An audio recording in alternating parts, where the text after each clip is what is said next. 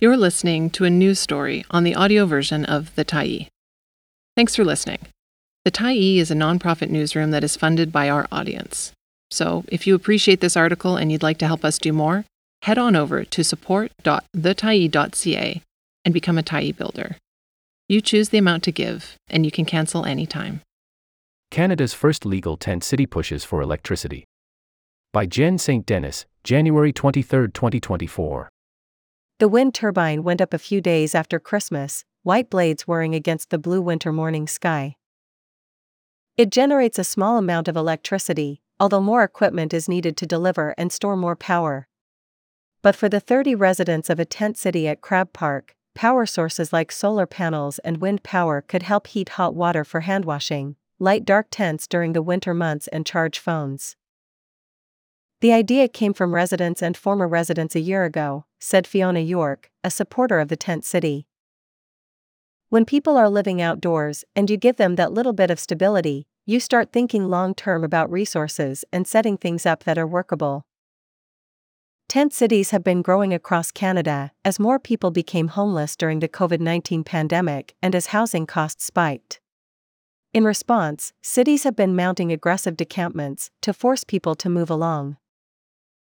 Last week in Edmonton, police moved in to remove an encampment during minus 30 C weather, leading to arrests and tent removals. Park rangers and police in Vancouver also forced people living in Oppenheimer Park to move, even though temperatures were forecast to drop to minus 12 C. Officials have said they want people to go to shelters instead of living outdoors. In Edmonton, police and some politicians have said it's been necessary to take people's tents away because the encampments are dangerous. But for various reasons, some people avoid homeless shelters because of past trauma, safety fears, not wanting to leave pets behind, or other bad experiences. Often, there simply aren't any shelter spots available. For years, York and other tent city supporters in Vancouver have tried to persuade the city and park board to provide services such as better washrooms and access to water and electricity. The tent city at Crab Park was able to get access to an electrical outlet near the park two years ago. That access occurred shortly after a BC Supreme Court ruling that found that the quality and suitability of alternative housing offered to residents at Crab Park need to be considered before the park board could enforce bylaws requiring people to pack up their tents and move every morning. Supporters of Crab Park's tent city say that ruling led to the encampment becoming the first legal outdoor sheltering area in Canada. York says getting access to that power outlet has been helpful to provide power to heat a water dispenser so residents can wash their hands with hot water, an important measure to prevent the spread of illness. Residents also use the power outlet to charge their phones, or have small solar panels to power lights so they can read at night. There's one senior who had a little light so he could read a book at night, and another resident had his lighting and he had his little guitar, his phone, and he'd always be listening to podcasts, York said. It just is something that can be done. It makes sense. Tent City supporters are currently trying to fundraise $750 to fully equip the wind turbine and increase the amount of solar energy available in the camp. That power likely won't be enough to provide heat, one of the most important needs for tent cities in the winter and one of the reasons tent cities get shut down, because using propane or candles increases the risk of fire.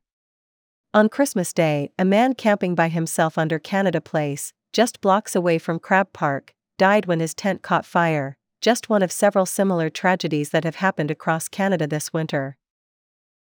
The first idea is more just centralized charging, for phones and devices, and lighting, York said. Then, if it was robust enough or has enough power, then conceivably it could be for heating options, or fans in the summer. Crab Park is currently the only site in Vancouver where people can camp permanently and not have to move their items by 8 a.m. While other long lasting encampments have had issues with violence, injuries, and conflicts with neighbors, Crab Park has mostly steered clear of those problems.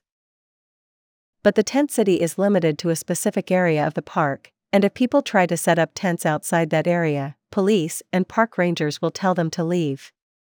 In November, park supporter Emily Luba was briefly detained by police when she moved to intervene as a resident refusing to leave his tent got upset and hit police officers and rangers with his tent.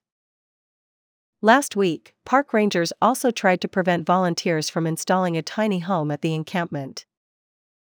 Services are still inadequate at Crab Park, York said. People don't have access to showers, and camp residents and supporters have taken on the task of setting up a warming tent for the winter.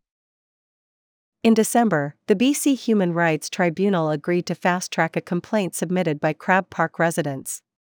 They allege an ongoing denial of basic services at Crab Park and the impact on the group of people residing there. Residents say the denial of services is discriminatory based on Indigenous identity, race, color, ancestry, place of origin, physical and mental disability, sex, and age.